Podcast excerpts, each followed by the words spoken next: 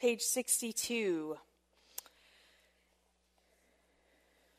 And we're not going to hear anything new today, but we might hear it in a different way. So I invite you to pray with me as we hear God's word.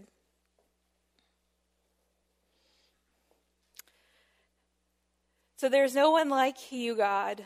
And so as we open this specific passage of scripture this morning, this parable that you told Jesus so many, many years ago, uh, we pray that who you are will be in our mind as we listen, that who we know you to be, who we trust you to be, the confidence we have in who you are, is what the Holy Spirit will continue to build in us through the reading of your word. So, Spirit, speak, for your servants are listening.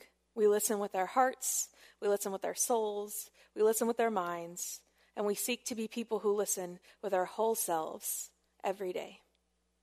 In Jesus' name we pray. Amen. So, hear the word of the Lord from Luke chapter 18. Then Jesus told them a parable about their need to pray always and not to lose heart. He said, In a certain city, there was a judge who neither feared God nor had respect for people. In that city, there was a widow who kept coming to him and saying, Grant me justice against my opponent. For a while, he refused. But later, he said to himself, Though I have no fear of God and no respect for anyone, yet because this widow keeps bothering me, I will grant her justice so that she may not wear me out by continually coming. And the Lord said, Listen to what the unjust judge says. And will not God grant justice to his chosen ones who cry to him day and night? Will he delay long in helping them? I tell you, he will quickly grant justice to them.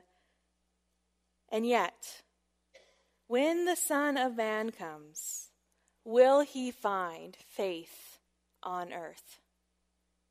This is the word of the Lord. So let's think about the characters we are presented with in this story. We're presented with this woman who is a widow. And she's a widow who has no man to represent her in court. So at the time, she actually had to be represented by a man in court. So here she is going on her own, against the rules, against the norms, presenting her case for justice. And here we're not told anything, so we are to assume that her case for justice is legitimate that her need and her call for justice is based in reality and something that's real. Like this, this is real. She's not making something up. But she has no one to represent her in court, no other family member to represent her. And so she uses the only thing she has to use, which is her voice. Now, it turns out that, that she's also got some cultural norms of the time working to her advantage as well. So, Ken Bailey is the scholar and the academic that I turn to most often when I'm trying to understand the ancient Near East. Uh, early after Christ or during Christ's life setting of uh, Israel. And Ken Bailey talks about how this practice is actually still present today. This chivalrous culture that allows women to go and do dangerous things like use their voice against people in power because harming a woman is against their code of conduct as a community.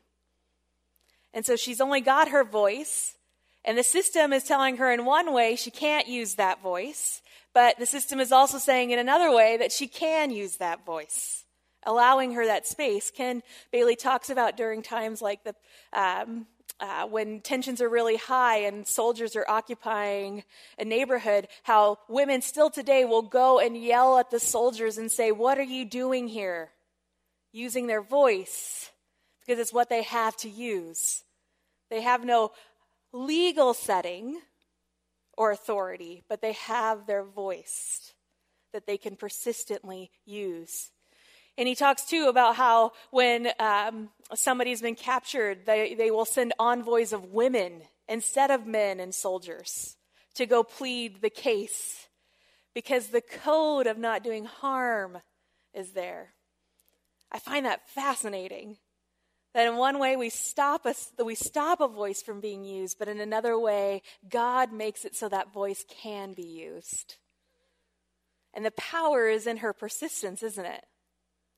Her repeatedly not giving up in what is right by using her voice over and over and over again.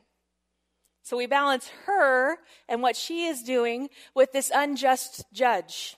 This judge who should be doing what is right. It is literally his job to make sure that justice is happening in their community.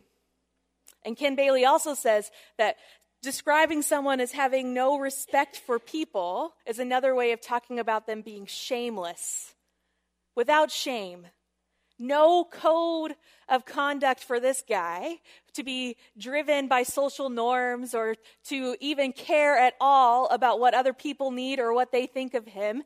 Not even being able to tell when what they are doing is evil and has harm to others, being totally driven by only what they want, being self consumed. And this is the biggest insult you could give an adult in Israel, in a community identity based culture. To be shameless, to not care. And so this woman goes using her voice over and over and over again to a man and a judge who's supposed to be doing the right thing, who's supposed to have the the needs and the best ideas about what's supposed to happen in that community. That's his job. And she cannot rely on calling upon the name of God and God's justice. She cannot rely on any other man to go and plead her case for her. She cannot rely on the, the cultural values of the community to hold this judge to do his job. And yet she keeps going. And then the judge says, Man, I am getting so tired of this woman if for no other reason than to get her out of my hair, I will do the right thing. I will do the right thing for the wrong reasons. Continuing to be selfish and self consumed and totally motivated only by what he wants, which is to not have to bother with her. It's not to do the right thing for the right thing, it's to do the right thing so that he can be done with it and not be bothered anymore. And Jesus says, Look at what he says. This is Jesus saying, Hello, people. If someone who does nothing for the right reasons, but will do the right thing, how much more will God do the right thing for the right reasons? This parable is this, is this how much more kind of parable. If we know that this happens in reality, how much more will the good, true thing of God be the case? Because the surprise in the parable is that the judge does the right thing. We don't assume or believe or trust that somebody like that guy is going to ever do the right thing. And yet here he is doing the right thing. And so, with that surprise, Jesus is saying, God does the right thing. God does the just thing.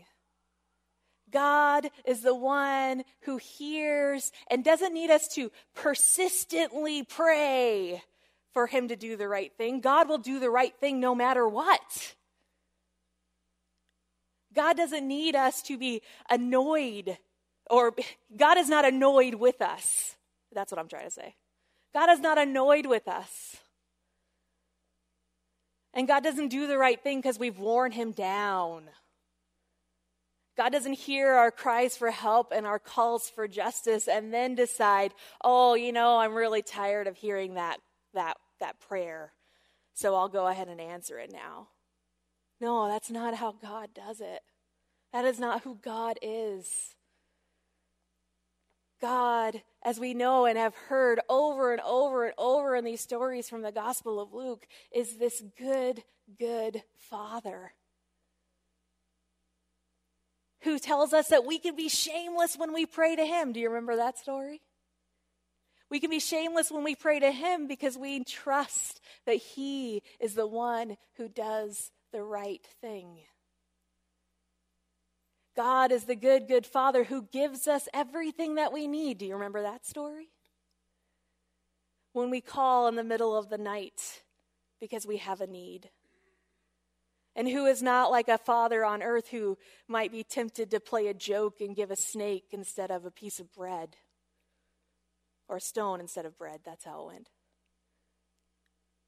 But who is how much more the one in whom all our trust and confidence can be placed.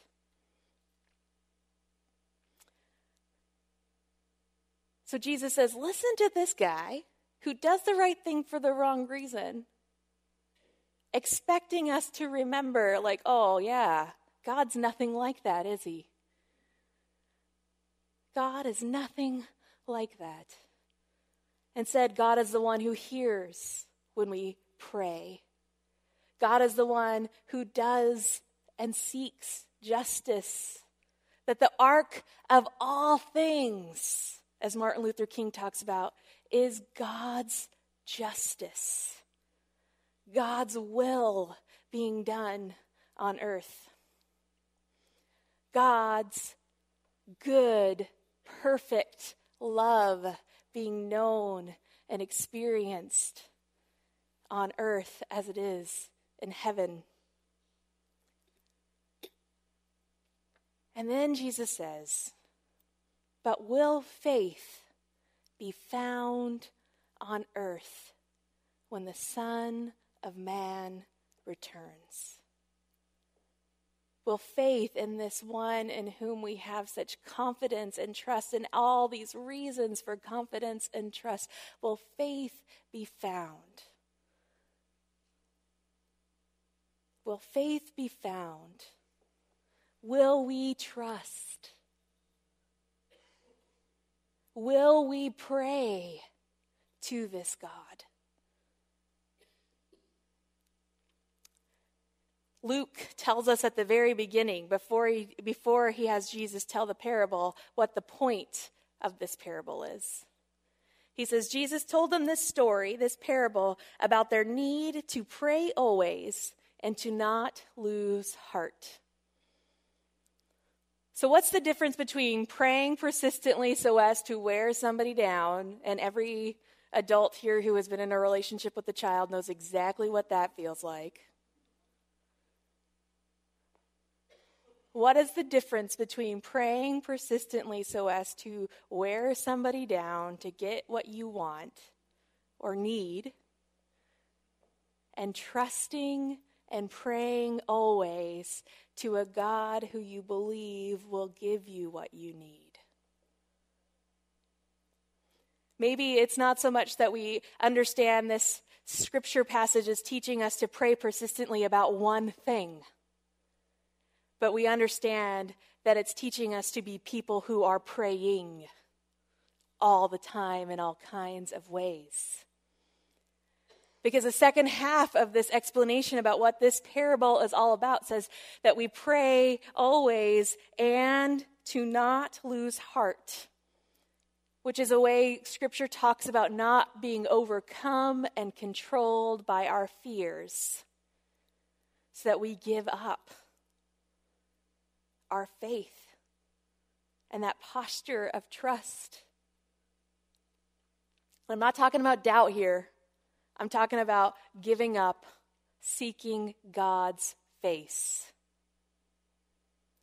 Because when we consider all of the different ways that we know we can pray, I, I thought of 10 just this morning. I'm, I'm going to share some of them, all 10 of these with you when we understand that prayer is this turning our face to God in difficult times and in good times, when we understand that prayer is this time of communion and being at one with God, when we understand that prayer is this gift that God has given us to be with God, it actually becomes this time of building trust and confidence and faith. It is not just a time where we go through Number one, our intercessory needs, praying for what we need and keeping track of those things in such a way that we can see those prayers being answered. We had somebody at apprentice group last week who shared the list that we made during book one and all the names and all the things that had been crossed off that list that God had done something about. So, intercessory prayer that shows us that God actually is still at work in this world because we see Him answering prayers about our needs and the needs that we see in the world around us. And intercessory prayer that connects us to the will of God in all these things. And then we have regular prayer, which is this communion time that we spend just sharing with God what's going on in our life for the day, that very easy prayer that we do throughout the day of a checking in and being in relationship. And then we think about how prayer can also be like in the prayer of Examen, where we take this time to reflect and let the Holy Spirit highlight for us the way that fear might have gotten into our life today, or sin might be controlling us more than we realized. And that allows us to do a correction, as well as a celebration of where we saw God at work. That's the prayer of Examen. Hopes as well as places of confession, consolations and joys, as well as places of, of separation and desolation. When we practice that kind of prayer, we are listening to God and we are seeking to see God in our life. Or when we practice centering prayer, which we do here on Mondays, when we are focused solely on a picture or an image of God, allowing ourselves to be only in His presence, allowing ourselves to only know and want to know Him for just a little bit.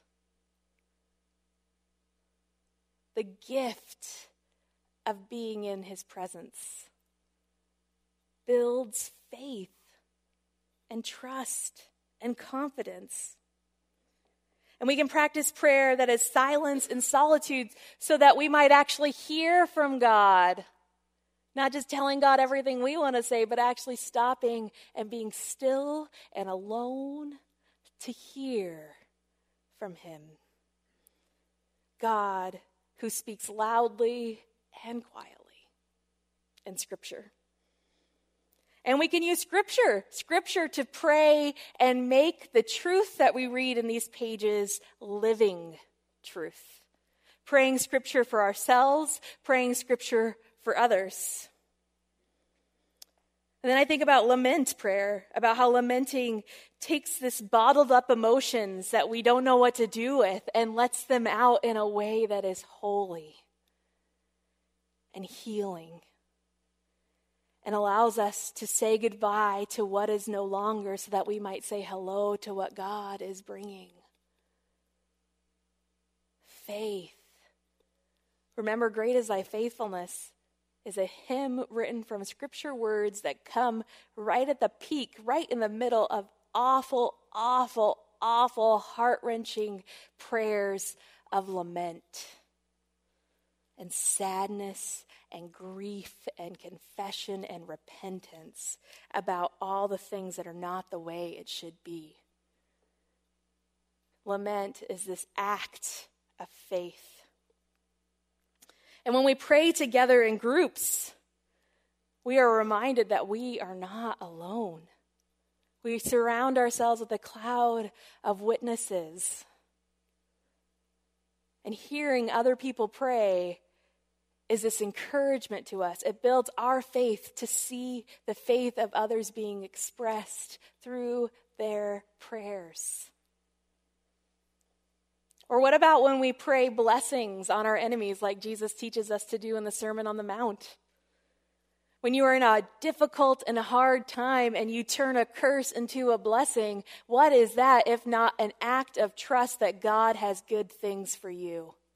That you do not have to create on your own and you don't have to fight to get, but can trust Him to provide. And I think too of just that simple breath prayer in difficult moments where I can breathe in and say, God, you are holy. Or you are here.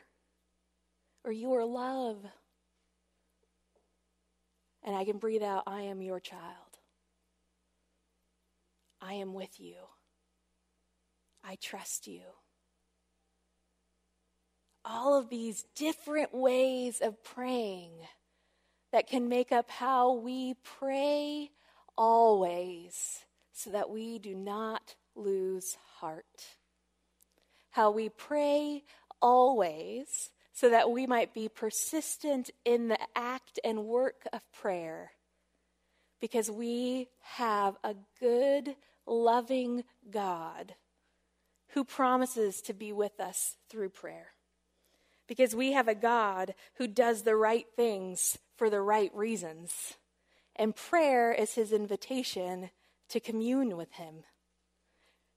Prayer is God's invitation to us to share in that confidence and that faith and that trust and that love.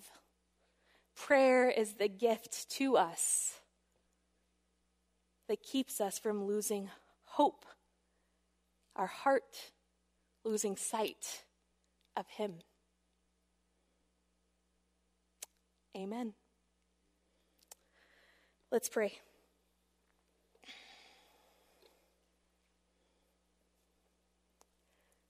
What an invitation you have given us to not only pray about the good and the bad, but just to simply be with you through prayer. That sometimes, God, prayer is the only thing we feel like we have, like the widow woman who only had her voice. That there are times when we don't know what else to do, and the only thing that we can do is to pray. That we see this so often, not only in the pages of Scripture, but in our actual lived experience.